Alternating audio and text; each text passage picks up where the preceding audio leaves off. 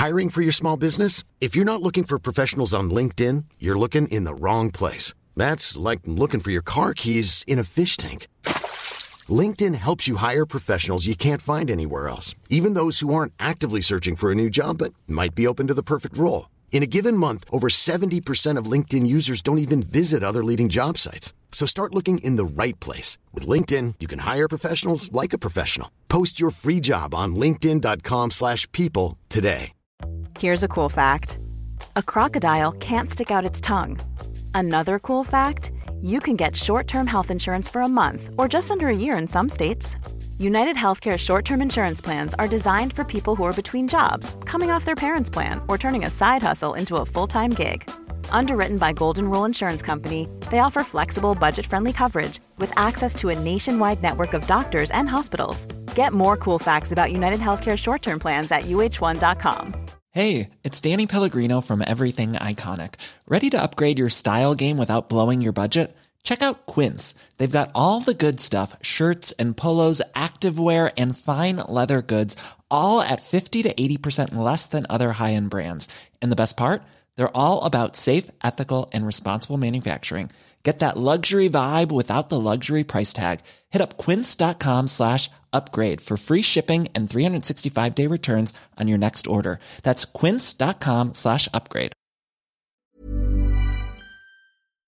Vi är denna vecka sponsrade av Indie Beauty. Och Sofie, det här tycker jag är extra fint och extra roligt.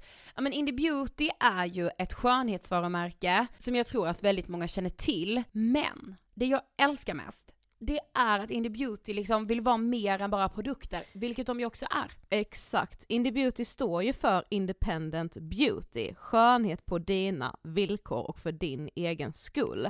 Och Indie Beauty tror ju stenhårt på ett alternativt skönhetsideal fritt från måsten, skam och känslor av otillräcklighet. Där är jag helt med Indie Beauty. Jag med. Det är så jag vill att skönhet ska vara. Ja men verkligen. Och vet du vad som är nytt för i år Sofie? Berätta. Från och med i år så skänker Indie Beauty 1% av sin försäljning till Suicide Zero, Tjejzonen och Djurens Rätt. Så när man handlar produkter från Indie Beauty så kan man liksom känna att man också ger tillbaka till samhället. Ja, kraften i tillsammans. Ska jag säga en sak nu då, mm. som jag, det, men det är detta jag är extra glad över. Nu har Indie Beauty tagit fram en keps och den tycker jag ändå så på sommaren, skydda sig från solen. Jättebra, jag älskar kepsen. Men det bästa, de bidrar till Suicide Zeros viktiga arbete för att minska antalet självmord och självmordsförsök. Så för varje såld keps så går hela vinsten, 100 kronor, direkt till Suicide Zero. Då kan man liksom göra nytta både för samhället och sin hud på en och samma gång. Ja, och kepsen kostar 169 men alltså hela vinsten går då som sagt till Suicide Zero. Mm. Så om man vill göra skillnad när man är där ute i solen, nu när den börjar titta fram, då ska man välja den här kepsen. Den säljs exklusivt på indiebeauty.se och på Apotea. Tillsammans kan vi skapa en ljusare framtid. Vi ses med kepsarna på! Tack Indie Beauty! Vi är sponsrade av Mindler och som ni säkert vet sedan tidigare så är vi ju ute på psykologresan tillsammans. Men hur vet man egentligen när det är dags att söka hjälp? Ibland uppstår saker i livet som kommer utmana oss och kännas tufft. Det mesta självläker vi oss igenom, för vi är menade att ta oss igenom en viss mängd påfrestningar. Men ibland behöver man professionell hjälp för att ta sig ur jobbiga perioder i livet. Men vart går då gränsen? Vad är en del av livets skavighet och när är det läge att söka hjälp?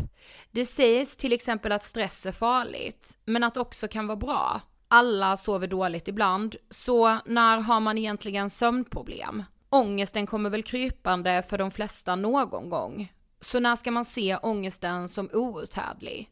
Hur vet jag? Med oss som psykolog har vi såklart min gamla psykolog Linnea Seidbrant. Men Linnea, vad är egentligen utmattningssyndrom? Utmattningssyndrom är en konsekvens av svår och långvarig stress utan möjlighet till återhämtning. Mm. Vi är ju då skapta för att klara av stress, men vi behöver också återhämtning. Om du utsätts för för mycket stress under en lång period utan att du får till den nödvändiga återhämtningen så kommer kroppen till slut att säga ifrån. Och det är faktiskt så att alla har en gräns. Du kan drabbas av en rad fysiska eller psykiska besvär som trötthet, sömnproblem, hjärtklappning, besvär från magen och tarmarna och mycket annat. Och det här är ju då varningssignaler och tecken på att du kan behöva göra någonting åt din situation. Annars så kan besvären utvecklas till att du mår så dåligt på sikt att du blir psykiskt och fysiskt utmattad.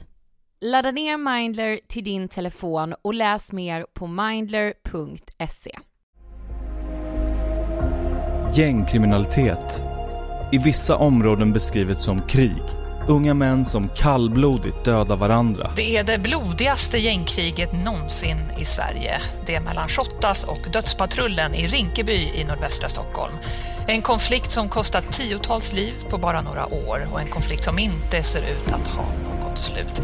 Samhället pratar om krafttag, hårdare straff, politiska åtgärder. Klockan tre natten till måndagen så kastade någon in en handgranat genom ett fönster i en lägenhet i bostadsområdet Biskopsgården i Göteborg. Men hur kunde det bli så här? Och en åttaårig pojke dödades av explosionen. Det här är det andra barnet som enligt polisen har blivit offer för olika kriminella gängs uppgörelser. Har samhället svikit? Men vad beror det på att just Sverige sticker ut här? Som jag sa så tror jag att vi, vi, vi hade en annan, eh, ett annat dödligt våld i Sverige förr som då har minskat. Medan andra länder hade den här typen av problem och vi såg nog inte det riktigt komma att, att också Sverige skulle kunna få den utvecklingen. Mm, idag kom alltså beskedet från domstolen i Danmark att eh, Dödspatrullens ledare, 22-årige Mohammed Ali, är skyldig till dubbelmord och mordförsök enligt dansk domstol. Vad händer med syskon, föräldrar och vänner som förlorar sina älskade i rena avrättningar? Hur lämnar man kriminaliteten för ett liv utan dödligt våld? Och vad händer med tryggheten för medborgare som blir vittnen till skjutningar som inte verkar ha ett slut? Du lyssnar på Ångestpoddens serie Vi måste prata om gängkriminalitet. Och idag träffar vi journalisten Diamant Salihu. Hej på er och välkomna till avsnitt 354 av Ångestpodden och vår första del i vår nya poddserie Vi måste prata om gängkriminalitet. Hej! Äntligen! Ja, verkligen. Som vi har längtat efter att få släppa den här serien. Mm. Eh, vi började jobba med den i slutet av augusti Eh, och jag vet liksom inte hur jag ska beskriva det här arbetet för att det, för mig har det varit bland det mest omtumlande jag någonsin har gjort. Mm, verkligen, och sen nu har det ju också blivit ännu mer på tapeten på grund av liksom, ja men Einar eh, och att ja men det känns som att väldigt många blev otroligt berörda av det som hände för några veckor sedan. Ja, liksom mitt i arbetet med det här så, så sköts ju Einar och det, ingen vet ju vem det är som har gjort det. Nej. Eller poliserna kanske vet men det är väl inget som är liksom offentligt ännu, ingen är gripen när vi spelar in det här. Eh, men det pratas ju väldigt mycket om kopplingar till liksom gängmiljöer. Mm. Eh, det har debatterats liksom rapmusiken, det har pratats om eh, strängare straff, det har pratats om krafttag, alla de här liksom, ja men orden eller alltså begreppen eh, som vi ju har jobbat med nu under hela hösten, men nu kändes det som att det medialt fick liksom ett uppsving. Ja, och sen så har ju vi redan från starten med arbetet kring den här serien tittat på kopplingarna mellan det här och psykisk ohälsa Mm. eller liksom hur mycket psykiskt lidande som finns bland de som blir drabbade av det här. Ja. Eh, Spoiler. Och sen så här, alla blir ju drabbade på ett eller annat sätt men vi blir ju absolut inte drabbade på samma sätt som de som lever Nej, i det här. en liten spoiler, psykisk ohälsa är väldigt närvarande i alla delar av det gängrelaterade våldet. Och i alla delar som vi kommer släppa. Ja, och jag vet inte men det känns som att det är viktigt att kunna ha två tankar i huvudet samtidigt av att liksom, av att man kan må väldigt, väldigt dåligt och samtidigt göra saker som är väldigt, väldigt dåliga Mm. och att det ena inte utesluter varandra, att inget rättfärdigas av det här dåliga måendet. Nej. Men att man kanske måste jobba med det här dåliga måendet. Mm. Men för den sakens skull såklart ta ansvar för de liksom, för mord som begås. Alltså det är det också att man, pratar om människoliv Mm. och det känner jag är jätteviktigt att man har med sig hela tiden. Ja, för det är så otroligt normaliserat den här kriminaliteten. Alltså, ja det, det kommer ju liksom komma sex delar av den här serien. Ehm, och vi har försökt täcka så många delar och så många infallsvinklar som vi kände var möjliga. Och idag träffar vi en idol, nämligen Diamant Salihu. Ja. Eh, han är ju väldigt aktuell just nu med en dokumentär på SVT som heter Våra barn dör. Eh, jag uppmanar alla när man har lyssnat på det här att eh, titta på den. Mm. Jag golvades i somras när jag läste eh, Diamants uppmärksammade bok Tills alla dör. Det gjorde jag också. Ja, dokumentären är ju ganska kort så att jag, Mm. det är så här, alla har tid att se den. Typ när man äter middag eller när som helst. Och boken är med bara så här, ja men för att få någon slags övergripande bild av vad det är som har hänt under flera års tid så ska man läsa boken. Vår poddserie kommer ju liksom handla om gängkriminalitet generellt, Mm. men i många av avsnitten kommer det specifikt att handla om konflikten i Järva. Ja. Och den som då har beskrivits som en av de blodigaste gängkonflikterna någonsin, som ni också hör i introt. Mm. Så vill jag också säga att eh, vi kommer ju prata en del med Diamant om just det här med att så många är väldigt rädda för att liksom vittna och för att gå ut och prata om det här och bland annat så nämner Diamant en kvinna som vi då sa till honom innan att vi jättegärna vill ha med i podden. Eh, och hon kommer gästa Ja. senare i den här serien, vill jag bara säga. Vi är denna veckan sponsrade av Multigyn. Det är vi. Det veganska väletablerade varumärket som finns på alla apotek med produkter som behandlar de vanligaste intimbesvären som vi kvinnor lider av. Vet du vad jag också känner mig väldigt trygg med? Nej. Att det är helt naturliga ingredienser. Mm. Men idag vill jag prata om en ny produkt Sofie. Mm. Nämligen Calming Cream. Ja, för den här nya produkten är utvecklad för att återfukta, lugna och skydda huden i det yttre intimområdet. Det är allt jag vill. Alltså förlåt men den här produkten, den har jag väntat på kan man säga. Mm. Utan att ha vetat vad Multigyn har jobbat med bakom kulisserna. Så exakt detta har jag behövt. Ja för så här, vaginal irritation Mm. och framförallt då kanske torrhet i slidan är ju jättevanligt. Ja. Men också någonting som man kanske inte pratar riktigt om. Nej. Och men egentligen är det så självklart, alltså så här, om man är torr på händerna eller i ansiktet, alltså då kan man ju bli väldigt irriterad i huden, man kan, man kan få liksom lite sår, det kan liksom sveda, bränna, exakt samma sak är det med underlivet. Nej men jag vet. Så varför pratar vi inte om det hallå? Nej men du jag vet, och du vet när jag var yngre, alltså jag förstod ingenting. Jag Nej. tänkte bara att det skulle sköta sig som ett eget litet liv. Ja, Down precis. there så Mm. att säga. Men det är ju nämligen så här att den här nya krämen Calming Cream, man kan använda den varje dag. Mm. Ja. Och den kan liksom också användas i kombination med andra produ- produkter som används för lindring av vaginala besvär. Ja, och huden har ju redan en barriärfunktion, Ja, men det, det. som den här krämen gör är att den stödjer den här barriärfunktionen. Alltså det vill säga en starkare hudbarriär som skyddar från yttre angrepp som bakterier och svamp. Och även om vi nu har verkligen slagit ett slag för Calming Cream, för det har jag gjort, så finns ju alla Multigyns produkter på alla apotek. Ja. Och sen så är vi ju bara väldigt stolta som får jobba med Multigyn eftersom just det här med att prata om intimområdet och allting som man som kvinna upplever och som kan kännas så tabubelagt och skämmigt att prata om.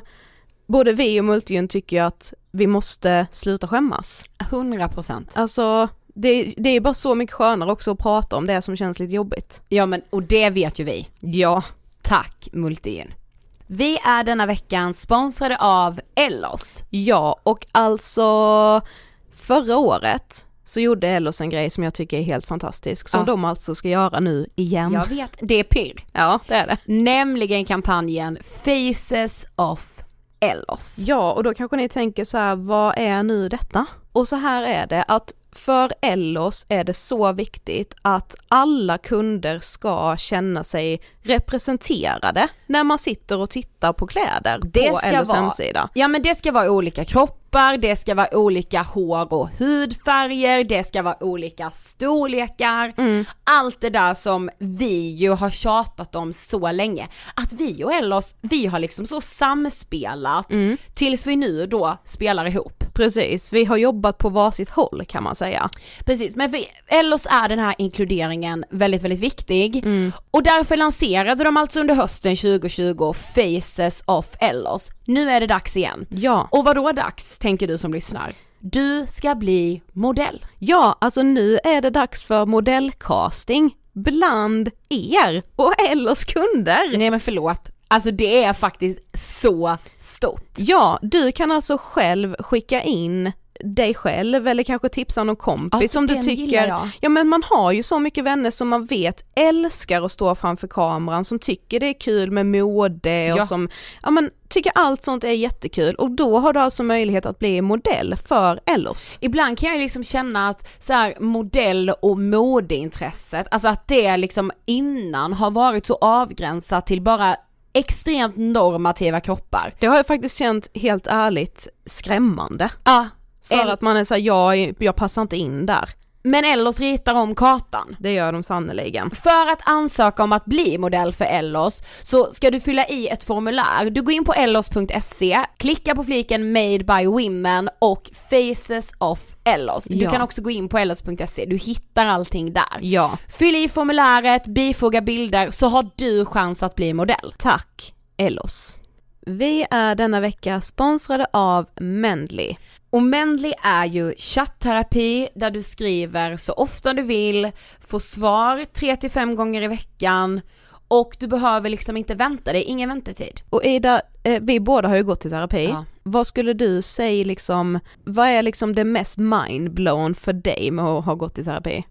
Ja men ibland så för tänker jag så, vad hade jag varit, vem hade jag varit utan terapi? Och då tänker jag ju liksom framförallt på KBT. Mm. Det som jag minns som mindblowing för mig, och detta var ju länge sedan, 2014, första gången jag gick i terapi för panikångest. Jag hade aldrig kommit i kontakt med att liksom bli behandlad för något som skavde psykiskt. Nej. När min terapeut bara så här, alltså allt det som är skitjobbigt för dig nu, alltså i min panikångest var ju det att så, stå i kö eh, i mataffären, gå på stan, sitta på en buss, äta middag med vänner. Jag förväntade ju mig att det skulle vara typ ett ord hon sa, eller en mening hon sa, som skulle förändra allt. Mm. Ja man vill ju ha ett recept liksom. Ja, och så Mm. skulle det vara lätt. Men när hon bara såhär, nej nej, allt det där du tycker är jobbigt, du måste utsätta dig för det. Mm. Och när jag också började utsätta mig och märkte att så här, okej det funkar. Mm.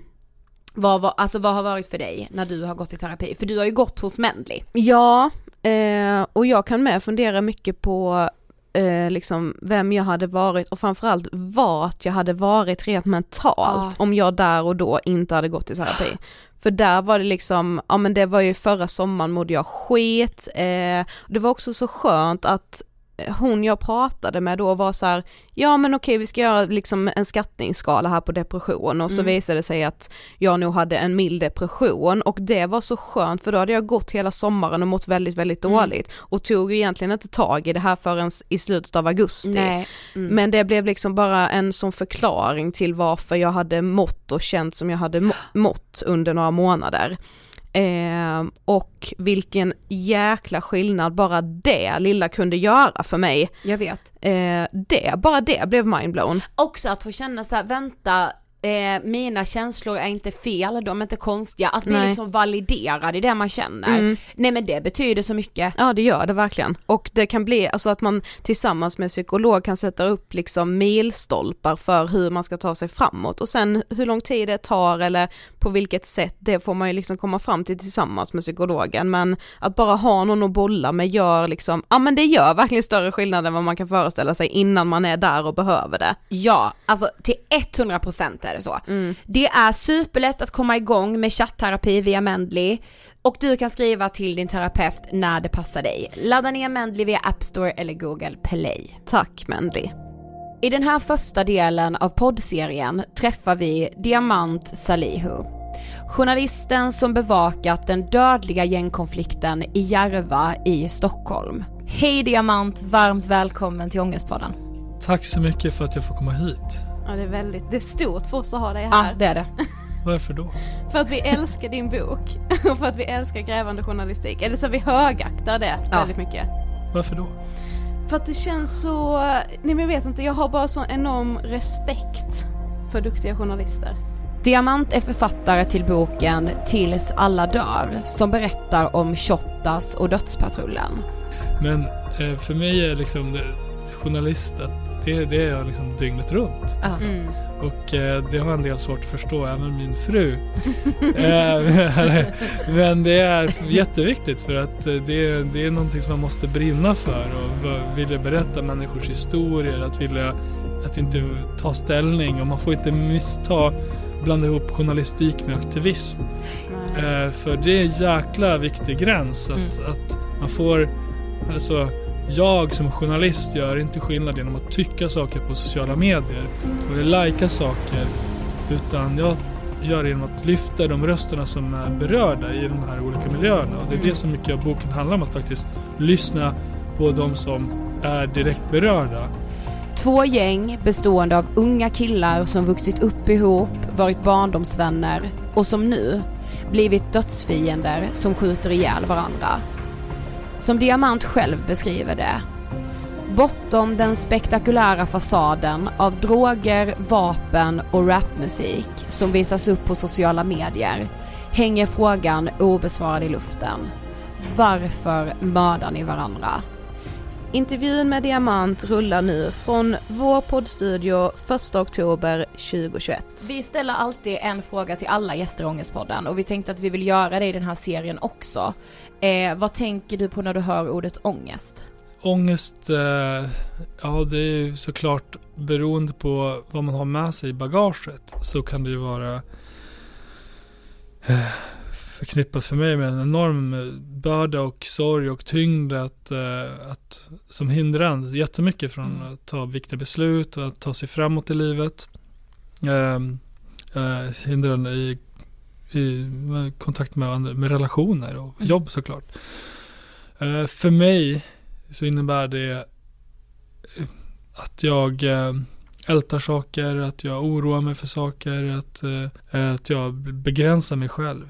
Eh, att jag tvivlar på mig själv ehm, och så vidare. Eh, Men jag, alltså det, det bästa som jag har kommit på att hantera den ångesten, när jag oroar mig för hur saker ska gå och tänker katastroftankar i onödan. Det är att jag eh, försöker se alla de här hindren som man ju kanske ser liksom i en enda, som ett enda berg. Mm. Så tänker jag att men det är liksom det är en transportsträcka till toppen av berget och sen bortom toppen av berget. Men jag måste ju också se att framför berget så finns det jättemånga mindre hinder Mm. som jag måste ta mig förbi. Jag tar en sak i taget alltså. Först tar jag mig till, till vattenkranen och sen brunnen och sen tar jag dricker ett vatten och sen tar jag mig nästa sträcka framåt och då kommer ett nytt hinder. Då måste jag hantera det då. Ja. Jag, jag får liksom inte bygga upp eh, eh, alla farhågor redan i förväg utan jag hanterar det när det dyker upp. Mm. Och det funkar för mig. Mm. Att jag, då släpper jag de här äh, sakerna som är jättejobbiga. Jä- Exakt. Samtalen och Ja. besvikelserna, motgångarna. Ta dem när de kommer. Ja. Mm. För då blir det liksom enklare att hantera. Precis. För det blir en, en åt gången istället för 20 olika Ja. ångestfaktorer. Ja. Precis. Men du är ju vår första gäst i vår serie om eh, gängkriminalitet just på grund av din bok då, reportageboken Tills alla dör, eh, där du ju skildrar gängkonflikten i Järvaområdet. Eh, varför liksom intresserade den här konflikten dig och liksom när, när kom du i kontakt med den? Um, alltså egentligen kom jag i kontakt med den när jag bodde i Borlänge. Eh, för när jag växte upp eh, där så var det jättemycket skriverier om något som, eh, en grupp som kallas för Familjen. Mm. De som är intresserade kan lyssna på en jättebra poddserie om det. Och sen när jag lämnade Borlänge så var det folk i Stockholm som bara ah, är du från Borlänge, lilla Chicago, familjen. Och bara, det, det var så man förknippade Borlänge Mm. ett tag. Eh, Men som reporter på Expressen där jag jobbade i, i 11 år så fick jag resa överallt, alltså utanför Sverige och var bland annat korrespondent baserad i, i London eh, och besökte förorterna i, i, till London där det hade varit oroligheter. Jag var i, i Paris förorter där det hade varit så här rejäla upplopp som hade uppmärksammats världen över. Och sen hade jag också besökt en hel del av de svenska förorterna i, i mitt jobb som reporter. Mm. Och där träffat en ung generation, eh, framförallt eh, eh, föräldrar som var födda i andra länder. Själva var många av de här födda i Sverige. Men, men alltså, det var jättestor skillnad mellan mig och dem. Jag som hade kommit som ett litet barn till Sverige Mm. Kände mig mer integrerad än vad de upplevde att de gjorde. Eh, för det, det var mer så här större, de, de kunde inte alls relatera till det Sverige som jag kunde göra på samma sätt. Det finns ju många skäl till det men, men, men det var också samtidigt som det växte, så här, problemen med skjutningarna växte, ökade för varje år. Fler och fler dog och det var framförallt, och är framförallt, unga killar med invandrarbakgrund Mm. som sk- skjuts ihjäl i våra utsatta områden. Och det här gjorde att jag såklart blev väldigt intresserad av att försöka förstå varför. Hur kan den här killen som har vuxit upp här bli mördad? Eller hur kan den här killen gå och bli mördare? Mm. Och alla de här frågorna ledde mig så småningom till att jag fokuserade på en konflikt som jag sen också kom att bevaka och det ligger också nära där jag bor, alltså att jag kan enklare ta mig dit och prata med människor och vara där under en längre period. Och eh, det var därför jag också ville fokusera på just den här väldigt uppmärksammade konflikten mellan två grupperingar som har kommit att kallas för Shottaz och Dödspatrullen. Mm. Där eh, finns också andra dimensioner som gör det här mycket mer intressant att försöka förstå för mig i alla fall. Hur kan forna barndomsvänner som har sovit över hos varandra, vars föräldrar känner varandra. Mm. Du vet, det finns så många så här punkter, gemensamma punkter hos de här, där de har gått skolan tillsammans. Plötsligt blir de dödsfiender och börjar ha ihjäl varandra. Mm. Och helt så här förutsättningslöst gå in med öppna ögon bara, hur kan det här hända? Ja. Och för, försöka fråga alla runt omkring för att försöka förstå det så gott jag bara kan. Mm. Utan att så här heller väja för det som är svårt och alltså så här, som, som inte är populärt, alltså som, som, kan, som kan störa en, en sida i den politiska debatten. Mm. Det återigen inte någonting jag som reporter, som journalist ska ta hänsyn till. Jag ska vara konsekvensneutral och försöka berätta det man ser så sanningsenligt man bara kan. Ja. Det känns liksom som att senaste åren så har det ändå pågått en samhällelig diskussion kring liksom gängrelaterat våld. Man använder ju det som liksom slagträ i de politiska debatterna. Och dessutom så känns det ju som att så här, det finns ju också gäng såklart i olika delar av Sverige, även i mindre städer. Men, men just som du säger så har du valt att fokusera på konflikten i Järva mellan, mellan Shottaz och Dödspatrullen. Kan du liksom bara beskriva vilka är Shottaz och Dödspatrullen? Om man, först ska man då placera Järvaområdet på Mm. kartan för människor och det är, eh, det är i, i nordvästra Stockholm, det är alltså i Stockholm, Mm. inte utanför Stockholm eh, som en del säger. Eh, det är ungefär 90 000 personer som bor där, ungefär lika många som i Lund. Eh, och i Husby, eh, Husby, Rinkeby, Tensta så bor det ungefär mer än hälften av de här människorna. Eh, det är alltså i storleksordning ungefär som min hemstad Borlänge. Eh, det är en del av det här miljonprogrammet som man byggde upp på i slutet av 60-talet. Där man snabbt skulle lösa bostadskrisen. Eh, det var för arbetare och tjänstemän från början. Men har kommit att idag bli mer symboliserat med segregation och utanförskap. Där väldigt många personer med utländsk bakgrund bor. Och just i, i då Tensta och i Rinkeby så är det ett stort community eh, med personer som har sina, sitt ursprung i Somalia. Som har då kommit dit i olika omgångar från tidigt 90-tal till ja, men i närtid. eh, Genom anhöriginvandring och som kvotflyktingar. Så det, man ska liksom alltid komma ihåg att människor, man får liksom inte göra det lätt för sig när man försöker förstå etniska grupper, vilket en del vill göra i Mm. debatten. Mm. Eh, och jag utgår alltid från att jag har mitt ursprung som alban, att vi är så jäkla olika, vi har helt olika förutsättningar, en del bor fortfarande i utanförskapsområden, en del är eh, EU-parlamentariker och mm. i eh, världens bästa fotbollsspelare som Kosovare Asllani. Och sen finns det journalister och allt däremellan liksom. Men i, i det här community finns det då Eh, som sagt, olika personer, eh, inte en homogen grupp överhuvudtaget. Och i, i runt 2015 så fanns det en, en grupp på ungefär 20 personer eh, som var väldigt välkänd i lokalsamhället bland polis och myndigheter, föräldrar och allt det där.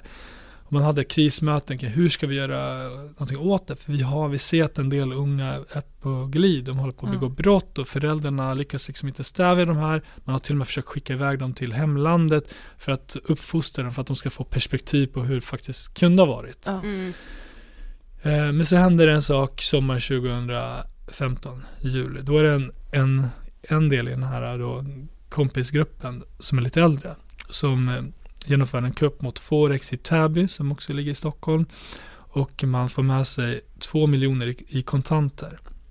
Och det här blir omskrivet i medierna. Man mm. liksom så här, det, är en, det är en stor grej, det är unga killar. Eh, och vid den tiden så har det blivit allt mindre vanligt med den här typen av värdetransporter och liknande för att det har blivit svårt att komma åt den här typen av pengar, kontanter.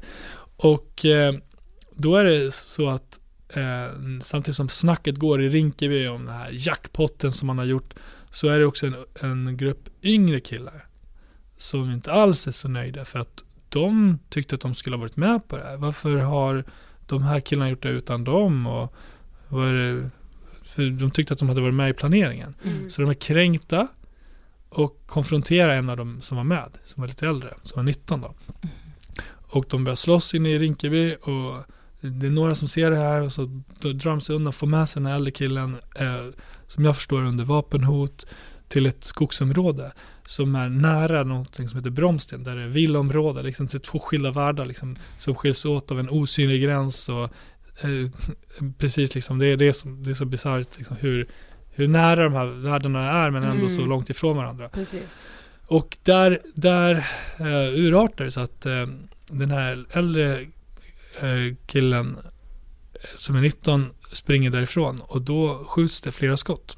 Och åtminstone ett skott träffar honom i ryggen. Och han kommer då över på, några minuter senare traskar över till, till andra sidan skogen där en kvinna håller på och knipsar mördarsniglar utanför sitt radhus och ser den här unge killen komma och vädja om hjälp. Och inser ganska snart att det är allvarligt. Och, mm. ja, det här leder till att den här unga killen dör.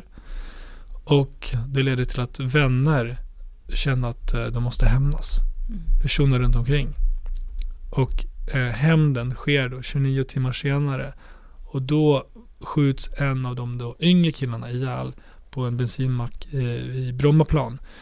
En 16-åring. Så första offret är en 19-åring. Och då är han ändå såhär, den äldre och han har inte ens fyllt 20 år. Ja, jag var tvungen att säga det för att ja. man, man, glömmer bort hur unga de här killarna är. Ja, verkligen. Och det är liksom början på hela den här konflikten. Som mm. har, hittills är det ett, tiotal som har dödats. Eh, och de flesta av dem har eh, svensk-somalisk bakgrund. Många mm. av dem är födda i Sverige. Eh, liksom gått i skolan här men hamnat helt utanför det egna communityt också utanför det svenska samhället. Mm. Ja för samtidigt här i början av konflikten så är det ju också som att mycket saker läggs ner i Järvaområdet, alltså så här viktiga samhällsfunktioner. Jag vet att vi läste i din bok om att ja, men så här, polishuset skulle renoveras och hela liksom, polisstationen flyttades till Kista. Eh, bankkontoret lades ner, alltså, och det kändes som att många var oroliga för vad som höll på att hända med hela området. Det blev liksom som ett område som inte riktigt fanns. Jag tyckte det var intressant också att du sa så här, ja men vi ska komma ihåg att Järvaområdet är en del av Stockholm, det ligger inte utanför Stockholm och det känns mer som att Exakt. det läser man liksom så ja men en bit utanför Stockholm för att det ska inte ha med Stockholm att göra mm. riktigt. Mm. Det är liksom några stationer bort ifrån från riksdagshuset. Ja, precis. Och det är bra att du säger det där för att eh, precis liksom samtidigt som de här unga killarna höll på att spåra ur så skedde ju allt det där parallellt under mm. ganska lång tid. Allt, allt liksom stängdes inte ner och försvann på samma på dag. Nej, utan nej.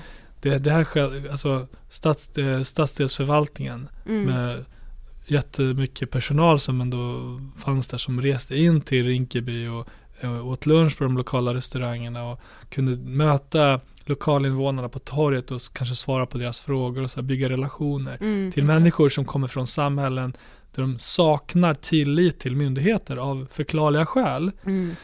Eh, så försvann allt det. Och så försvann posten och bankkontoret och sen 2014 stängde närpolishuset igen. Mm. Och så kom de inte förrän alltså, förra, förra hösten. och allt det här Mm. i ett område där som har en, Sveriges mest kanske socioekonomiskt utsatta personer som är fattiga. Eh, deras inkomster är mycket lägre än, än, än eh, den medelinkomsten i Sverige. Mm. Eh, många kommer från samhällen där skolan inte har existerat. Eh, där, där det är trångbott. Där skolorna år efter år har uppvisat rätt, väldigt låga resultat när det kommer till hur många som klarar behörighet till Mm. gymnasiet. Mm. Där du har enormt stor press på socialtjänsten. Eh, I kombination med föräldrar som inte förstår det svenska samhället. De förstår inte språket. De kan inte ta till sig instruktioner om hur, hur liksom, vilka rätt eller vilka skyldigheter man har. Mm. Och allt det här i en kokande gryta där, där alla de här utmaningarna finns så sker då de här skjutningarna och väldigt snabbt eskalerande. Mm. Så om man ska försöka hitta förklaringar måste man också förstå alla de här olika faktorerna. Exakt. Som inte är så enkla, alltså vad, det finns inga enkla svar på det. Men, men det är ju det är ett samhälle som, som har kunnat eh, som har kunnat eh, bli under flera decennier och där människor som bor där själva känner ett stort svek från majoritetssamhället. Ja, såklart. Vilket man För att man lämnar dem i sticket. Ja, ja. Och Det det, var ju måste man att- förstå att det är så de upplever det. Ja, Ja. precis. För att det är, så här, vi, det är som att de befinner sig i ett område som bara monteras ner av samhället medan vi alla andra bara står och tittar på typ. Ja, de har flytt ifrån sina samhällen och där blir det liksom en, vad en del beskrivs som ett eget krig Mm. som de inte kan fly ifrån idag. Mm, precis. För de är fast där. Ja. Och hur, alltså, eh, man måste också komma ihåg, det är väldigt viktigt att betona att den stora, stora majoriteten är så vanliga, enkla människor. Mm. Och det är några hundratal personer som förstör för alla andra. Så det är liksom, de flesta är så enormt trötta på det här. Mm. Som har, har små barn nu. Alltså det här, de säger, jag, häromdagen var jag i Tensta pratade med en kvinna som beskrev hur hon hade varit eh, på väg till simhallen med sin åttaåring. Och plötsligt, alltså de hade varit, de hade varit så nära några killar som, som de hade till och med överhört vad de hade sagt. Hur de hade så berättat att Bror, vi måste skynda nu. Bror, vi måste skynda oss nu. Och alltså några sekunder senare, för de höll på med och åkte någon, jag tror det var en moped eller någon skoter. Och sen några sekunder senare blev en av dem skjuten. För de kunde se att någon var ute efter dem. Mm. Och de här, den här stackars mamman och hennes åttaåring gick alltså där i sin egen liksom, bubbla på väg Ja. mot det de ska göra, Simskolan. Liksom. Ja. Och så händer det här. Och åttaåringen ser det som sker. Mm. En annan gång i våras så var det förskoleelever på en annan skola i, i Husby som var ute och lekte när en, en ung man blev jagad genom Husby av flera personer och sen avrättad liksom inför hur mycket vittnen som helst. Mm. Bland annat barn som är ute och leker. Alltså hur, hur, alltså vem vill det här? Ja. Hur ska man, alltså man pratar om ångest i, i, Mm, i en podd, alltså vad, vad, vad, vad, får, vad väcker det för ångest för, Mm. för trauman hos, en, hos barn som, som liksom i den åldern Mm. ska behöva se någon bli mördad, Mm. avrättad? Är det, liksom, är det det man upplever i krig? Eller ska man verkligen uppleva det i Sverige? Precis. Och det Ja. känns så jävla viktigt att prata om just det också, för det, kan, det samtalet kan jag sakna, speciellt i den politiska debatten. Att man, det enda man pratar om är liksom hårdare straff eller hur ska vi komma åt det, men också så här, vi måste ju prata om de som står vid sidan om. Mm. Som de här liksom förskolebarnen, vad fan är det att vara typ fyra år gammal och se det här? Mm. Vad gör det med en som barn? Mm. Alltså det är helt Hur kommer det påverka dem framåt liksom? Exakt. Men, men i början av den här konflikten så var det ju ändå saker som liksom pekade i rätt riktning. Bland annat så var ju en del av killarna som, som har varit aktiva i konflikten med i den här föreningen Tro, Hopp och Kärlek. Vad var det för någonting? Ja men det var, ett, eh, det var efter att eh, det skett flera rån i området Mm. och människor var oroliga. Man, man pratade om att man skulle stänga igen ännu mer Ja. verksamheter. Eh, så var det flera av de unga i området som tog initiativ till att eh, patrullera med gula västar Mm. och hålla vakt liksom, olika tider på dygnet, gå, gå i skift. Och man ska komma ihåg, det var killarna som själva var stökiga och inblandade i brott som, som deltog i detta. Men Mm. som jag har fått beskrivet från en av dem som var engagerade i det här, var att för första gången så såg man på de här unga killarna att de hade någon mening. Att de- tog det här på största allvar. För de, de hade inget annat. Nej, men där fick de som en uppgift liksom. De fick en Mm. uppgift som, som var meningsfull för att det var något som gynnade deras föräldrar. För de behövde gå till apoteket. Som hade, Jag tror Ja. att apoteket hade blivit utsatt för ett rån ganska nyligen. Mm. Eh, De var oroliga att apoteket skulle stänga igen. Hur ska de göra med sin eh, förälder och sina eh, far och morföräldrar som de, som de också bor med och tar hand om. Och den meningsfulla uppgiften varade i, i några månader. Och det var så positivt uppmärksammat i, i pressen och eh, dåvarande justitieminister eh, Beatrice Ask var Mm. på plats och ja, pratade med de här killarna. Allt var frid och fröjd. Och sen, sen upphörde det här projektet och några månader senare så var killar som deltog i det här plötsligt inblandade i att råna en av dem eh, som drev en frisörsalong på Rinkeby torg. Mm. Så från meningsfull uppgift till att bli förövare. Mm. Ja, Men den, just den här konflikten också mellan Shottaz och Dödspatrullen har ju också beskrivits som att den särskiljer sig lite från andra gängkonflikter. På vilket sätt är den liksom annorlunda? Jag tror att på, den liknar andra gängkonflikter på många sätt. För att eh, väldigt ofta kan du höra att eh, det som egentligen startar den här konflikten 20 unga killars liv senare och barns liv senare eh, kanske var en svartsjukedrama Mm, som i mm. fallet med Biskopsgården där barn har blivit eh, sprängda till döds Mm. bland annat och en polis sköts i somras. Ja. Eh, i den konflikten som har uppstått mellan olika fraktioner i Biskopsgården. Och eh, i den här, det som kanske mer skiljer den här från andra konflikter är att den från början, inte idag, men från början var så himla, mer, kanske mer etnisk. På det Mm, sättet mm, att den framförallt framförallt in, involverade unga killar med svensk-somalisk bakgrund.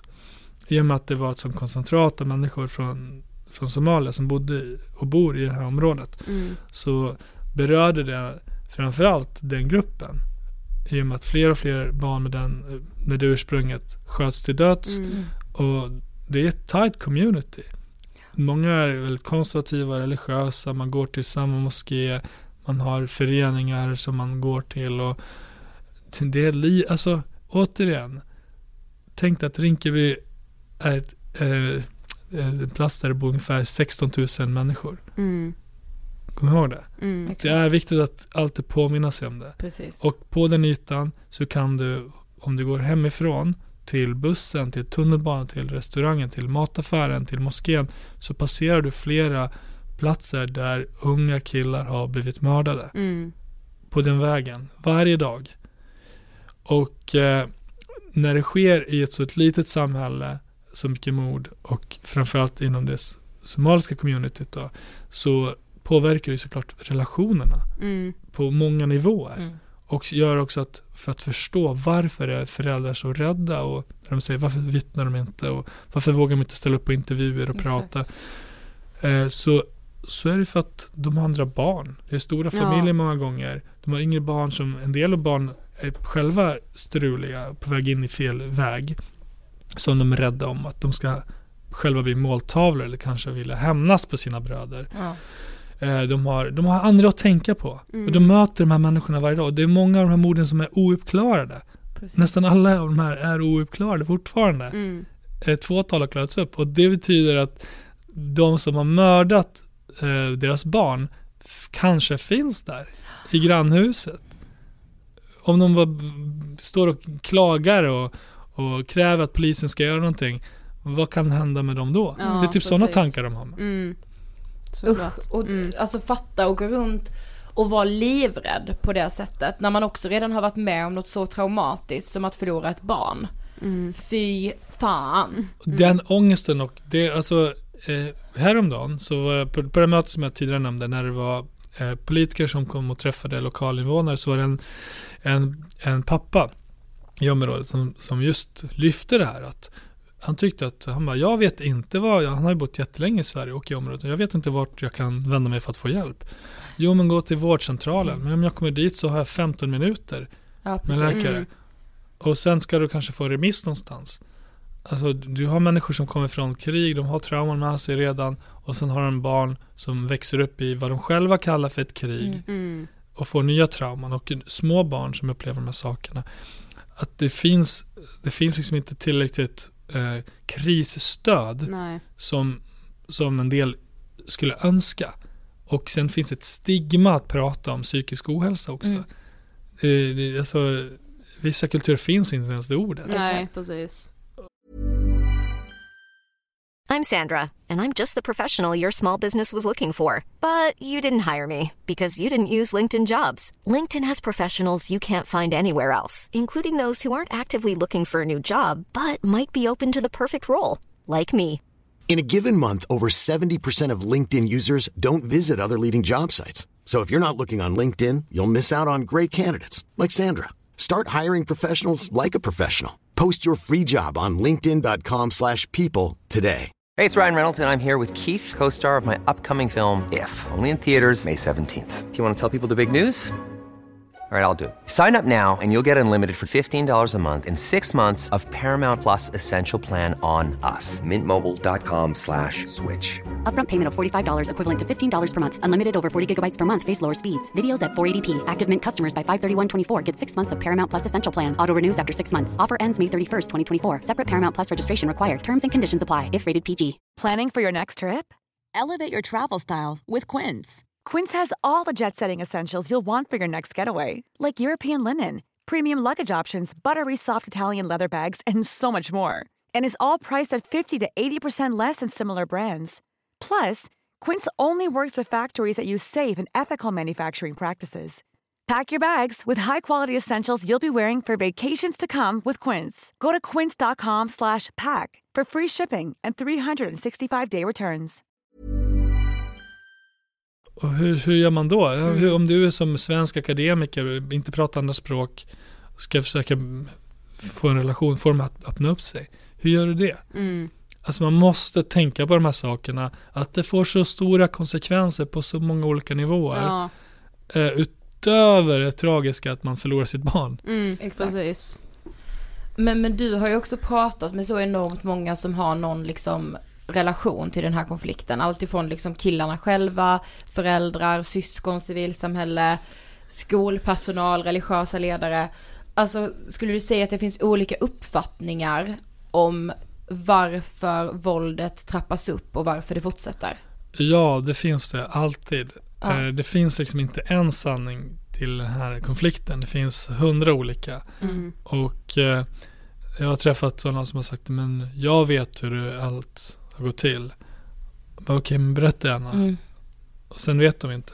Alltså mm. jag, jag har suttit och pratat med, med polisutredare som har liksom gått igenom hundratals förhör och har en teknisk undersökning kring ett mord och så vidare.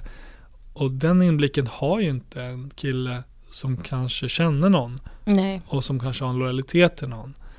Så att alla har olika förklaringar. Om du pratar med killarna själva, om du pratar med poliser, om du pratar med civilsamhället, föräldrar. Alltså det, det som är ganska så tydligt, ska jag säga, i den här historien och säkert många andra också, det är att många pekar finger. Och när man, när man så står utanför, som jag har försökt göra, så ser jag att alla pekar finger på varandra. Mm.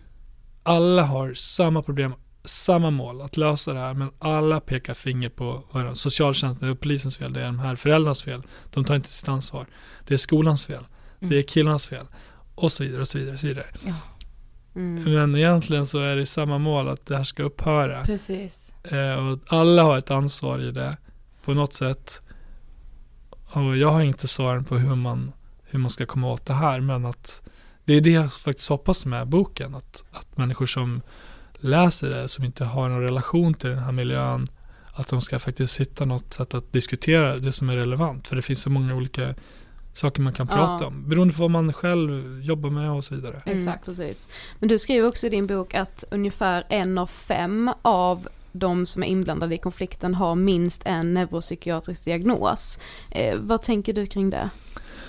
Jag tänker att eh, det är jätteintressant Mm. och relevant för att försöka förstå varför en del personer är som de är. Mm. Alltså jag menar inte att bara för att man har diagnoser att man blir mördare. Nej. Nej. Men, men jag vet också att väldigt många som man har undersökt på anstalter har ADHD till exempel. Mm.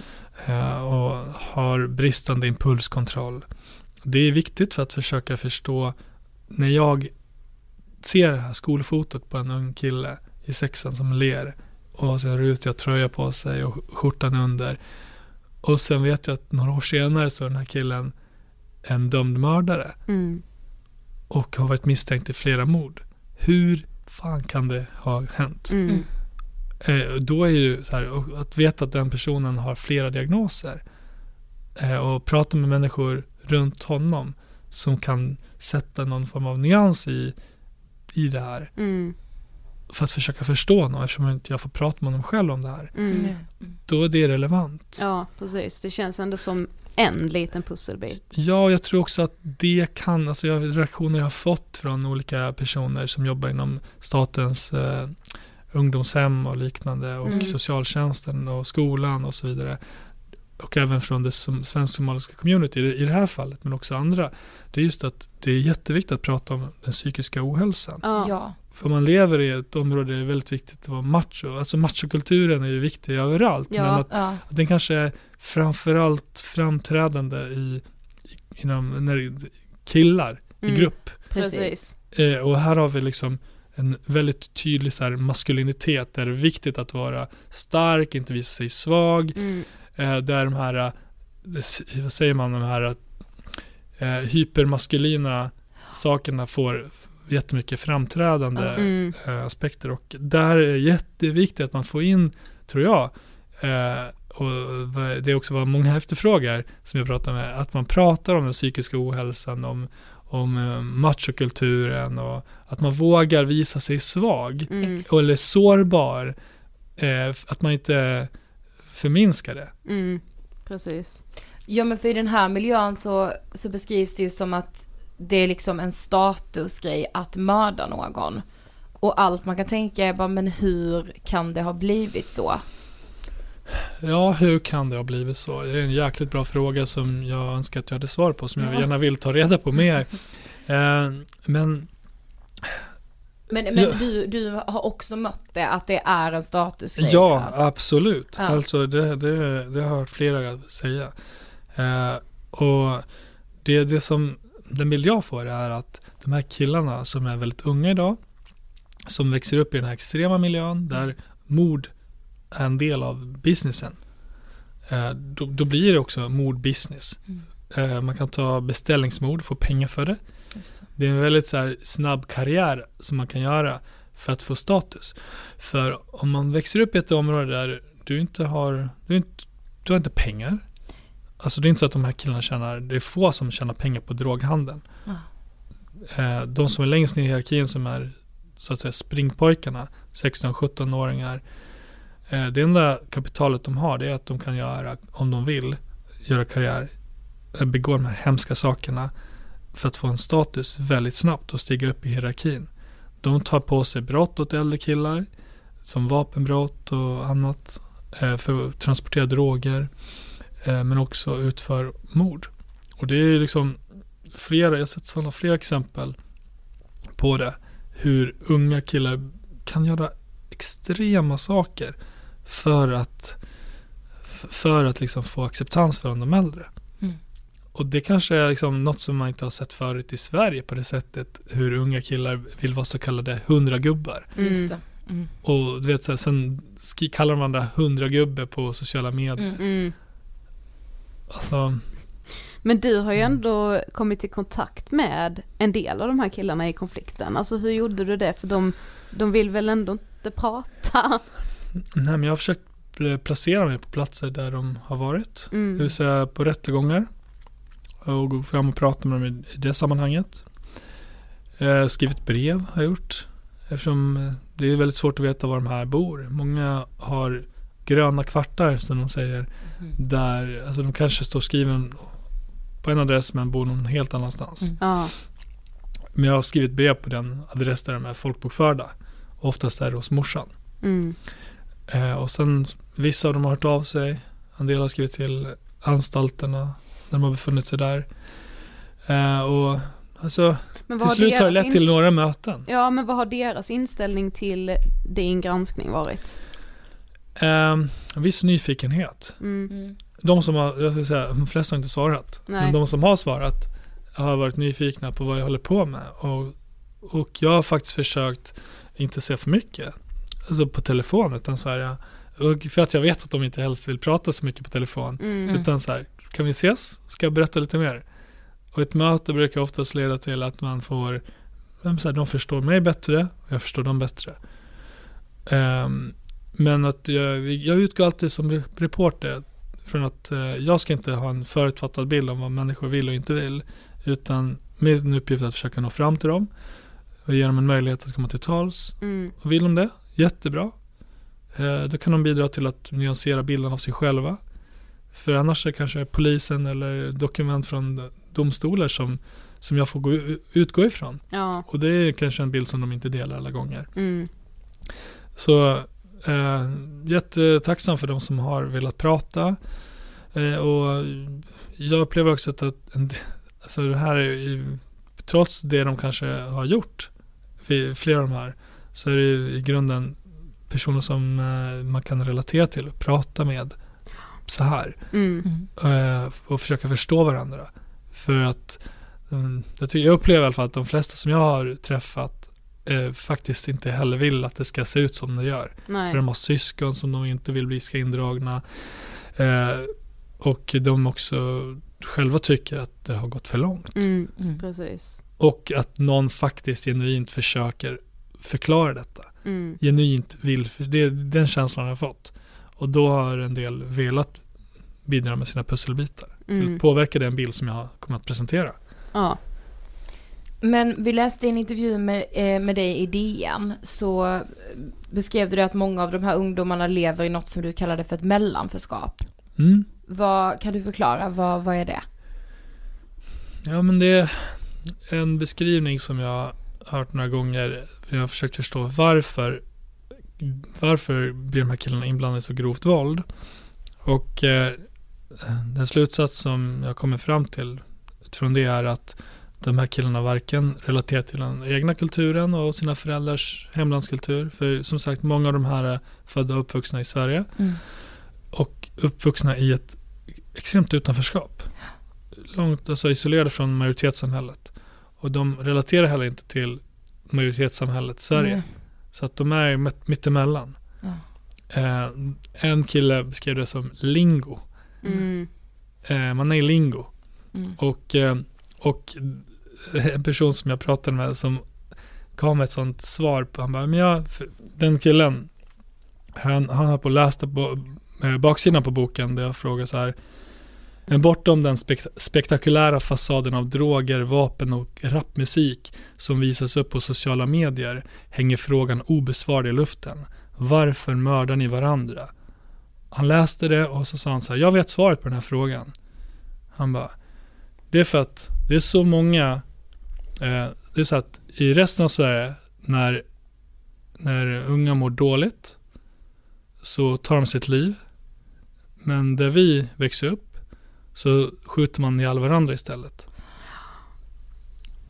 Och det tycker jag var så här, ja, alltså det, det var ett svar som verkligen trängde in i mig och Mm. berörde mig så enormt mycket. Ja. För att eh, det sa så mycket. Eh, och det är det man kanske måste fråga sig då. De här som lever i, i mellanförskap eller vad man ska kalla det. Eh, hur mår de egentligen? Mm. Ja, exakt. Det känns som att det är så mycket som är grundat i en enorm hopplöshet och ingen som helst tilltro till framtiden. Alltså jag vet att många säger det med att så här, jag kommer förmodligen inte bli 25 år. Mm. Alltså att de, och de har bara så här sorgligt nog bara absolut förlikat sig med den tanken. Och Ja. de, de bryr sig liksom inte. Alltså man ska kanske inte så här, ehm, det här är inte för att tycka synd om dem på något vis. Det är synd om människorna som drabbas av våldet. Precis. Eh, men det, är, det finns ju många saker som man måste förstå. Det är ju att om du har begått brott och har ett register när du är redan 20 bast och så ska du söka jobb. Mm. Det är inte jättelätt för Nej. du, många, många så här enkla jobb vill idag att du tar fram eventuellt belastningsregister. Ja, just det. Eh, vilket gör att de är lite isolerade från arbetsmarknaden. Eh, de har redan så här svikit familjemedlemmar. Mm. Eh, de, har- de har liksom ingen plats i det svenska samhället. De, är, de, de har ingenting, de har sina egna vänner. Mm. Så de är låsta på, på många sätt i, i, det här, i den här fällan som de har satt sig i själva i från början. Mm. Och, eh, och dessutom har de vuxit upp i en miljö där flera polare har blivit ihjälskjutna under uppväx- uppväxten. Det vill säga, de bär på sig säkert ett antal trauman. Mm. Mm. Eh, Jag vet från avhoppare som jag har pratat med bland annat och även killar i det här som har berättat för mig hur de vaknar mitt i natten och skriker och svettas och eh, sådana som går till terapeuter som är alltså specialistterapeuter inte var något så här familjeterapi utan mer så här krigsskadade människor för att de bär på den typen av PTSD-liknande Ja. eh, eh, vad ska man säga Symptom. Eh, symptom. Mm. Och hur, jag tycker det är så himla viktigt att förstå för att det, om man ska hjä- hjälpa de här på något vis, om man ska stoppa det här så måste man också förstå var man måste utgå ifrån. Mm. Precis. Men i samma DN-intervju så nämner du även gangfluencers. Ja. Vad är det? Eh, det är ett begrepp som jag tycker passar väl in på en hel del av de här i gängmiljön som jag har följt under lång tid eh, genom att följa deras konton på sociala medier, bland annat Instagram. Mm. Så finns det flera personer som har 10, 20 plus tusen följare. Som är väldigt öppna, de har, kan ha Q&As med sina följare. De kan få frågor om eh, fängelsestraff, hur det var att sitta på Kumla, eh, hur det livet som den lever är, om man skulle rekommendera det till någon annan och så vidare. Och så vidare. Mm. Det är liksom en, det, det tycker jag, jag ser ingen skillnad från, från de som säljer produkter Nej. och gör reklam för kläder som de får gratis eh, mot de här som lever det här livet. Mm. Och väldigt öppna med det och öppna med sin om de tillhör ett MC-gäng eller att de, är, de, är, de show, visar upp vapen eller eh, maskerar sig och visar upp vapen för att de förstår att polisen kollar också på de här kontona. Ja. Så de, och, och idag är polisen och eh, Nationellt forensiskt centrum där de faktiskt analyserar bilder och kan fastslå ibland att det här är ett äkta vapen. Ja. Så kan de använda det i sina utredningar för att kunna bevisa att du har gjort dig skyldig till vapenbrott. Mm. Så att de här killarna blir lite, lite mer försiktiga men, men det är inte alltid det är så. Nej. Så att därför passar då gangfluencer ganska Ja. väl för att det är, de är gangsters och öppna med det men också influencers på samma gång. Mm. Ja, jag, jag tycker det ordet är väldigt... Eh, Talande. Ja, men det beskriver ju det väldigt bra. Ja. Liksom. Det tyckte även en kille som, som jag anser är gangfluencer när jag sa det till honom. Ja. Jag bara, jag syftar nog på dig när jag säger gangfluencer. Ja. Han bara, ja, ja det, det var ett bra ord, det var ett bra ord. Jag tyckte själv att det passade. Ja. Skrattade. Men, men det finns ju också en väldigt stark koppling till liksom, ja men de här krimin- den här kriminella verksamheten och musik. Eh, Mm. Och den kopplingen, alltså hur ser den kopplingen ut? Skulle du beskriva det?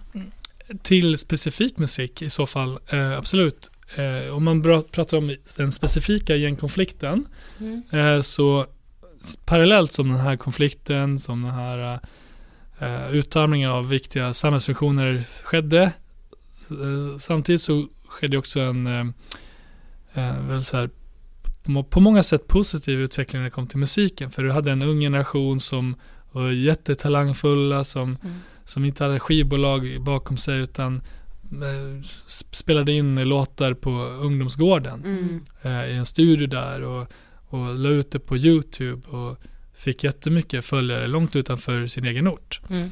och eh, några av de mest kända rapparna idag eh, kom liksom från samma kollektiv. Mm. Eh, som hjälptes åt och gjorde samarbeten tillsammans, uppträdde när det var ortens poet ihop på samma scen. Men när den här konflikten mellan 28 dödspatrullen eskalerade så tvingades också personer som bodde där, jag vet inte om man får säga namn här men Jo, det får man. Ja, ja men då, då, då, då tvingades ju också idag kända rappare som Yasin Mahmoud Mm. och eh, Jafar Sadiq, alltså Jaf, Jafarbyn, Mm. eh, ta ställning. Och eh, på, på grund av olika skäl så tog de ställning för, för Shottaz. Den ena av dem vart ju utsatt för en, en brutal förnedring och under pistolhot. Som sen ledde till att två personer från dödspatrullsidan dömdes för, för detta. Eh, och det gjorde såklart att han tvingades positionera sig tydligare och Mm. det gjorde att andra också tog ställning för att man tyckte att det här var över gränsen eh, och så vidare. Och utöver att de har liksom så blivit tagna med vapen och fast för grovt vapenbrott eh, tillsammans liksom och blivit eh, kontrollerade med, med personer som är väldigt hårt länkade till Shottaz-sidan eh, så har de i sina musikvideor referenser och personer som kopplas till Shottaz-sidan vilket gör att polisen också av den anledningen har fått mycket större eh, intresse kring musiken. Mm. För att kunna i, i de här eh, brotten som då är vapenbrott till exempel eh, försöka se och visa på en koppling till till den ena sidan och att vapnen var tänkt att användas som en del i konflikten mot riv- rivalerna i dödspatrullen. Mm. Och sen finns det då, vi pratar om Järva igen, där finns det också i andra stadsdelar andra rappare som är väldigt kända och även prisade som också är väldigt hårt länkade till andra grupper Precis. eh, som ju också finns i området. Det här är alltså ett område där bara i år har skjutits ihjäl nio unga killar. Sex av dem i Tensta. I Tensta med 19 000 invånare tror jag att det är. Mm. Fatta det. Mm. Eh, och det är inte som att man har fattat det utifrån medierapporteringen direkt. Men, men i de här områdena finns det duktiga rappare som ju, för att de bor i området så blir de mer och mer förknippade med, med lokala grupperingar och har i vissa fall fått tongivande roller i de här gängen. Mm. Och i senaste musikvideon så står de och poserar med personer som, är, som ses som ledande gestalter på, i de här gängen i sina musikvideor. Och i sina texter har de då metaforer mot rivaler och det här spinns ju vidare på sociala medier hela tiden. Så det här sker liksom ett, utöver musiken, utöver gatustriderna där unga killar faktiskt dör, där barn blir traumatiserade så sker liksom en upptrappning också på sociala medier Mm. och genom musiken. Så de här, allt det här hänger ihop och gör att, att, eh, att det här får konsekvenser. För att människor tolkar, tolkar musiken Mm. på ett sätt. Mm. Precis. Ja det blir ju liksom hela den här diskussionen också kring att man måste skilja på verk och person men att man å andra sidan också typ att det blir en glorifiering typ av hela kriminaliteten eller det kriminella livet. Men det känns ju också, man, man tänker typ själv bidrar vi på något sätt till det här genom att hylla de här artisterna? Alltså, jag tycker att eh, jag struntar fullständigt i vad man lyssnar på och man kan göra jättebra musik trots att man är eh, gangster eller Mm. vad man nu må vara. Mm. Eh, Men man, man kanske behöver vara medveten om vem är det man lyssnar på? Vad Ja. betyder det här? Mm. Eh, Alltså, det betyder inte att man ska sluta lyssna på någon, men att man ska vara medveten. Och jag har upplevt när jag har skrivit den här boken att jag hade själv inte den här inblicken. Nej, Nej. det är ju jag det jag- gemene man inte har skulle Nej, men jag jag- ändå säga. Det, jag fick den när jag gjorde enormt mycket research och Ja. intervjuer och sen Oj, musiken har ju faktiskt en viktig roll i det här. Mm. Och det är den jag försökt vi skildra också. Sen, sen vill jag liksom inte ge mig in i den debatten om verk och person och, Nej. och så vidare. Men jag tycker att med kunskap så kan man också ta ställning till, är det något som, som jag vill att jag ska lyssna på eller att mina barn ska lyssna på? Mm. och bedöma. Precis som man, man tänker kring an, andra musikgenrer. Jag hörde en polis som beskrev det som att skulle man ha prisat om det hade varit vitmaktsmusik. Precis. Skulle man ha gjort det. Mm. Det kan ju vara jättebra innehåll och bra toner och allt det där. Men, Välproducerat. Ja, välproducerat, men mm. jag vet inte.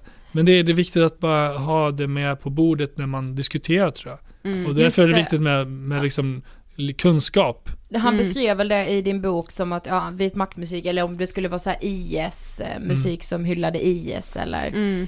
eh, ja, jag tycker det var en väldigt intressant, alltså ett, eh, det var intressant när jag läste det, för så har jag ju aldrig sett på det själv. Nej. Men som du säger också, jag ha, hade inte kunskapen innan din bok och också då nu när jag liksom har satt mig in mer i det här att gud, musiken är så kopplad Mm. till liksom en blodig konflikt. Eh, eller ja, konflikt är väl milt sagt kanske. Krig. Ett Mm. krig. Men som sagt, vi var inne på detta lite innan, men det är ju bara tre av tio mord som är lösta. Alltså vad tänker de inblandade själva om, eller liksom de anhöriga om det skulle du säga? Ja, men senast igår frågade jag när det var en antivålddemonstration Ja. här Mm. i Ja, stan. just det. Som jag var Mm. på. Då frågade jag eh, bland annat om det och det gör liksom att det är ju för de som är drabbade så skickar det signal att det går att eh, det går att fortsätta så här. Mm. För du kommer inte åka fast. Och hur, hur ska du då övertyga människor som är rädda att eh, prata med poliser? Det är problematiskt Mm. och det, jag har ju, jag vet inte när det här kommer sändas, men jag har ju i en dokumentär som jag håller på att spela in, har jag Mm. också intervjuer med personer som jobbar med de här utredningarna. Som faktiskt också tycker att det har blivit normaliserat, Mm. våldet, eh, inom myndigheten. Att, var- varför har man inte tagit till mer åtgärder tidigare för att stoppa det här? Ja, det är ju det. Hade det här hänt någon annanstans, det är Mm. bland de som säger, hade det här fått fortsätta så här? Och det, det tycker jag är liksom en intressant eh, att, att någon vill lyfta den, Mm. det perspektivet. Mm. Men liksom vad säger för, föräldrarna till de här barnen? Alltså vad hade de velat se från samhället? Väldigt vanligt att man får höra det, typ hårdare straff, eh, Mm, l- lås in dem. Alltså, en pappa säger i boken att man ska utvisa de här killarna som har mördat hans barn. Mm. Man bara, de är födda i Sverige. Mm. Mm. Men, alltså, från förälders perspektiv så vill man ju ha väldigt radikala åtgärder. Eh, eftersom man anser att samhället har misslyckats Mm. med att, eh, att eh, göra någonting åt detta. Eh, och att man måste klara upp de här brotten på alla tänkbara sätt. Men också, ja, men också så här, göra någonting så att det här inte fortsätter. För nu är barnen borta, säger någon. Det, var bland någon som sa det igår att nu är de här, jag kan inte få tillbaka min son men men vi måste göra någonting åt den andra yngre generationen. ja, så att det här inte fortsätter. Nej. Och det är inget som de kan lösa själva. Nej. Utan det är de säger de vädjar ju om hjälp från alla andra att vi måste göra det här tillsammans. Mm. Men ja, för som du beskriver också i din bok att liksom förskolebarn typ leker att de liksom skjuter varandra, att de är Shottaz eller Dödspatrullen. Ja, det är faktiskt på en, på en högstadieskola. En högstadieskola, okej. Men, men ah, det får ju alltså musiken och våldet och att man blir Exakt. bevitt, bevittnar mord när man är förskolebarn. Allt det får ju såklart konsekvenser på olika sätt. Ja. Och påverkar barn i olika åldrar. Och hur, alltså, hur gör det, vad gör det med en generation som växer upp i det här? Och som, som, som, som växer upp i en miljö där man redan vet på förhand att eh, det kommer vara färre som kommer klara grundskolan. Mm. Eh, där man vet att föräldrarna är långt utanför samhället. Eh, många kan inte språket. Eh, många ensamstående mammor. Mm. Alltså, vi vet alla på förhand att förutsättningarna inte är bra. Mm. Kan vi liksom, ska vi fortsätta bara som vanligt och blunda för det? Eller Eller vad ska, vi göra åt det? göra något annat, Alltså vad, Ja. det, jag tycker det är, det, det är liksom alla där som lever där, som man pratar med, eh, känner sig nästan fångar, som fångar i ett, i ett litet community. Ja. Där även, så, även fast man kämpar på, man har jobb, som, och sen är man kanske ensamstående mamma och vill flytta därifrån. Men man har inte tillräckligt hög inkomst för att kunna få en bostad utanför Nej. området. Nej. Mm. Att du liksom, hur ska du ta dig därifrån? Mm. Men upplever du att många är rädda i området också? Ja, jätterädda. Mm. Alltså, Jag, jag har en kollega nu som jag, vi håller på att spela in en, en nyhetsdokumentär som ska gå i SVT om några veckor i oktober. Mm. Och där vi har följt de senaste skjutningarna. Och han har varit i Somalia fyra gånger. Gjort massa olika reportage. Han har varit i, i krig Libyen, i Syrien. Alltså han har verkligen varit överallt. Mm. Och han, han är helt chockad Mm. över hur svårt det har varit att få människor att prata i, i Järvaområdet. Han bara, han bara eh, jag har sett PT, människor med PTSD i krig. Han bara, men de vi, de vi träffar, många har PTSD. Mm.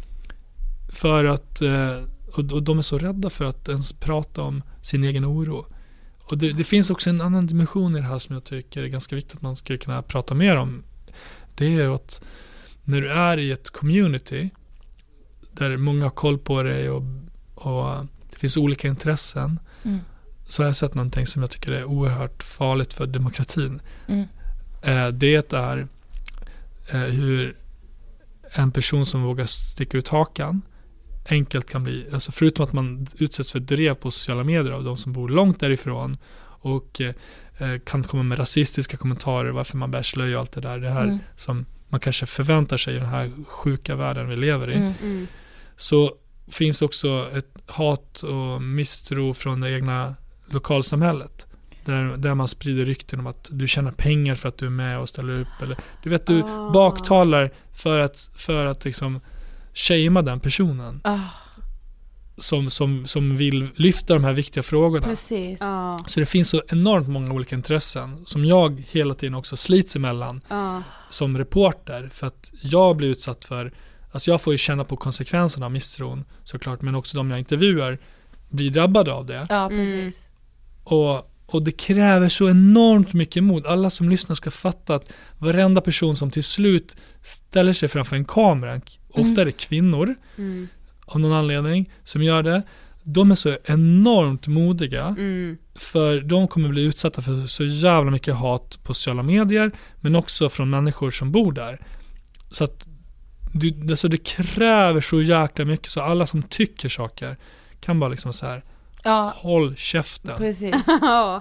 Alltså ha respekt för de här personerna som till slut vågar träda Ja, fram exakt. och säga sin mening och, och, och eh, eh, ta det de säger på allvar. Ja.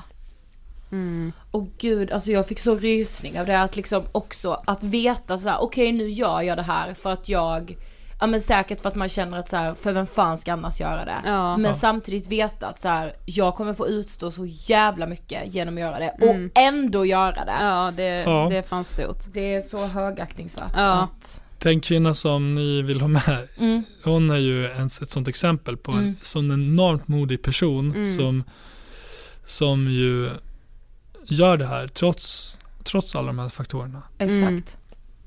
Men det är klart att det är individuellt och så, men de som du har pratat med, vad har de generellt för tilltro till de svenska myndigheterna?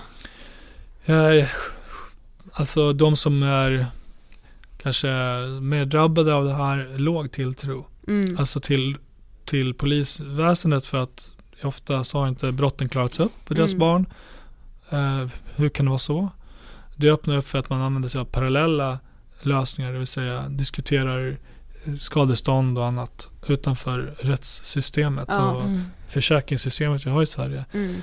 Eh, och sen eh, men misstro mot skolan för att man tycker att mm, barnen inte får den betygen som man förväntar sig. Mm. Det finns också ganska ofta en uppfattning tycker jag om att skolan har ett uppfostransansvar. Ja. Mm. Och det är ganska intressant för att det är ju också eh, men den förklaring jag får att ja, men i hemlandet där är ju koranläran är också en del av också ett visst uppfostransansvar och grannarna har det och släkten har det att man Mm. hjälps åt. Hela Mm. byn fostrar barnet. Precis. Men i Sverige Här vågar man inte ens skälla på sin, sitt barns kompis för det är ett övertramp liksom. Ja men det, det är liksom ett mer individualistiskt samhälle Ja, på det sättet. Mm. Eh, och, eh, och så att som, ja, det, det, det, det är också en sån kulturkrock som Mm. en del säger. Att, eh, att man inte riktigt vet vad man kan förvänta sig. Nej. Men, men ja, misstron är ganska så vanlig bland, mot, mot medier, mot, eh, mot myndigheter, mot alla. Och det, det tar tid att bygga ett förtroende. Mm. Och jag tror att man måste vara som reporter eh, lite självkritisk att vi kanske inte har varit så närvarande Mm. under lång tid. Det här är ändå ett samhälle som har brunnit Mm. Under, under lång tid och vi har kommit när det har hänt någonting, när det verkligen har exploderat eller människor har blivit skjutna.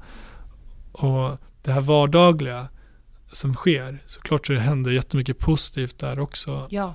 Och det är ju vi inte lika bra på att bevaka. Nej. Eh, Så att ja, det, det måste vi verkligen bli bättre på. Mm. Men jag tänk, vi tänkte också, alltså det är såklart jättesvårt att säga, men går det liksom att säga vad som fortfarande driver den här konflikten? För jag menar de killarna, alltså om vi tittar då på 2015 när det här startade, vissa av killarna som är involverade nu var ju små, små barn då. Ja, det som idag driver den här konflikten det är eh, de som var barn som har blivit eh, tonåringar och unga vuxna som har blandat sig in i den här konflikten och kanske ännu mer likgiltiga som inte ens vet hur allt det här började. Mm. Det är inte, jag skulle inte säga att det är pengar och narkotikamarknaden längre utan det, det är hämnd. Mm. Det är heder. Det har blivit som ett spel. Poängsystem där, där det, är, det är viktigt att du inte ligger under för då har du förlorat. Det vill säga din sida, om ni har, om ni har fler döda än den andra sidan då, då har ni torskat. Mm. Det är ett spel. Med människoliv. Men vad har du fått för eh, reaktioner av din bok? Alltså enormt, enormt positiva reaktioner och, eh, och det är från alla möjliga håll. Från folk som jobbar inom myndigheter till socialarbetare till också anhöriga. Eh, jag- mm, så här, jag var med om när en syster kom fram till mig med så här mun, vet du, hans munskydd. Mm. Ja. Så jag såg inte riktigt vem det var och jag hörde inte riktigt vad hon sa först. Så visste jag att eh, hon bara, jag lyssnar på din bok. Eh, du skriver om min bror. Oj. Och jag bara, "Åh, okej, vad tycker du då?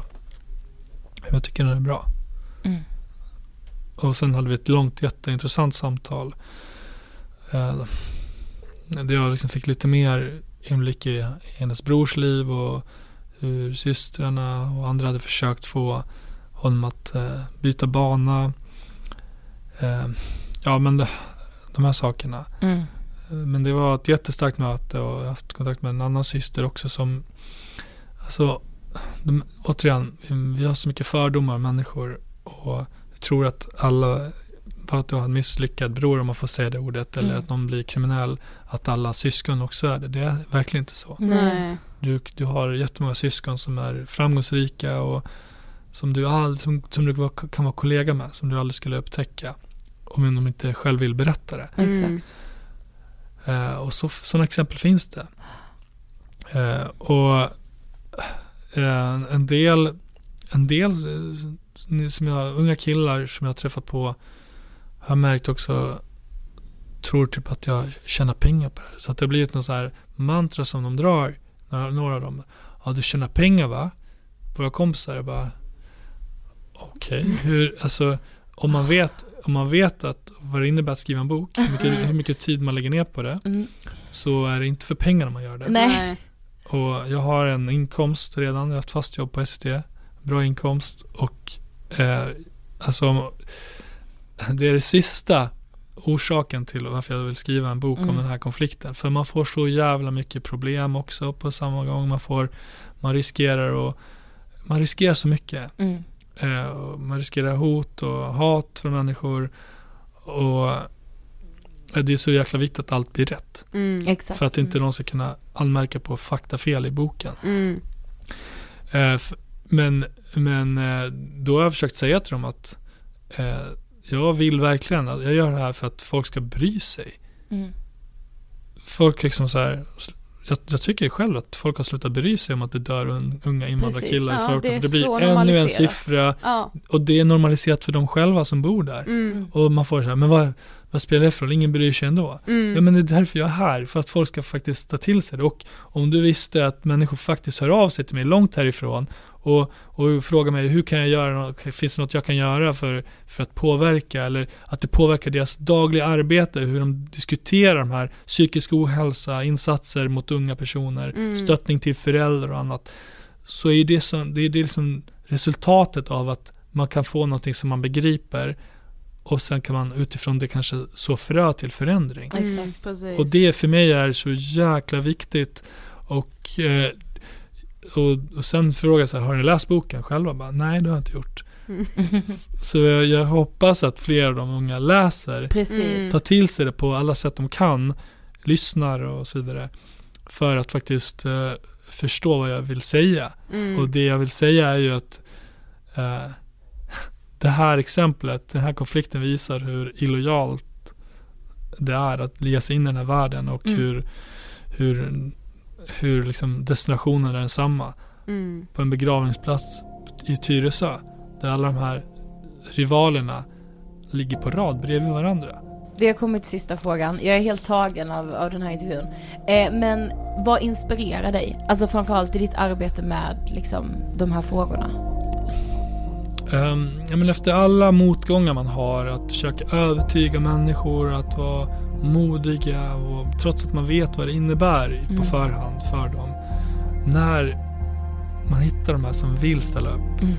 och ehm, som vill berätta sin historia och som är en jätteviktig pusselbit för att förstå vårt samhälle. Det är det som driver mig. Så allt, all den här ängslighet jag kan känna, eller jag vet inte om det är rätt ord, men att det är oron jag kan känna för, kommer jag...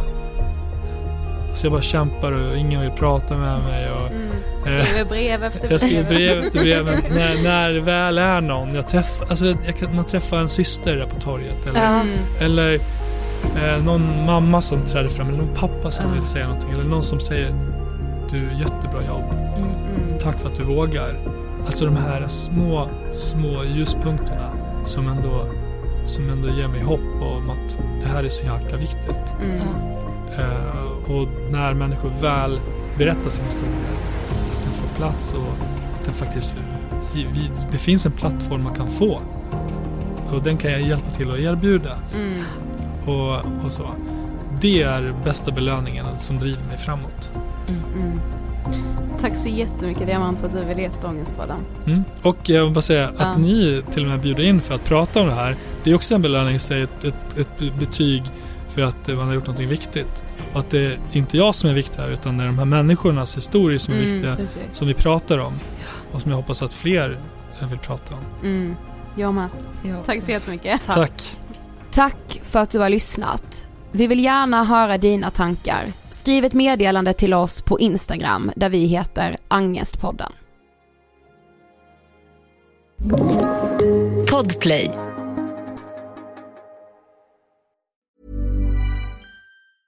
Even when we're on a budget, we still deserve nice things. Quince is a place to scoop up stunning high-end goods for 50 to 80% less than similar brands. They have buttery soft cashmere sweaters starting at $50, luxurious Italian leather bags, and so much more. Plus, Quince only works with factories that use safe, ethical, and responsible manufacturing. Get the high-end goods you'll love without the high price tag with Quince. Go to quince.com slash style for free shipping and 365-day returns. Mom deserves the best, and there's no better place to shop for Mother's Day than Whole Foods Market. They're your destination for unbeatable savings, from premium gifts to show-stopping flowers and irresistible desserts. Start by saving 33% with Prime on all body care and candles. Then get a 15-stem bunch of tulips for just $9.99 each with Prime. Round out Mom's menu with festive rosé, irresistible berry chantilly cake, and more special treats. Come celebrate Mother's Day at Whole Foods Market. Imagine the softest sheets you've ever felt. Now imagine them getting even softer over time. That's what you'll feel with Bowl and Branch's organic cotton sheets. In a recent customer survey, 96% replied that Bowl and Branch sheets get softer with every wash. Start getting your best night's sleep in these sheets that get softer and softer for years to come. Try their sheets with a 30-night guarantee. Plus, get 15% off your first order at bowlandbranch.com. Code BUTTERY. Exclusions apply. See site for details.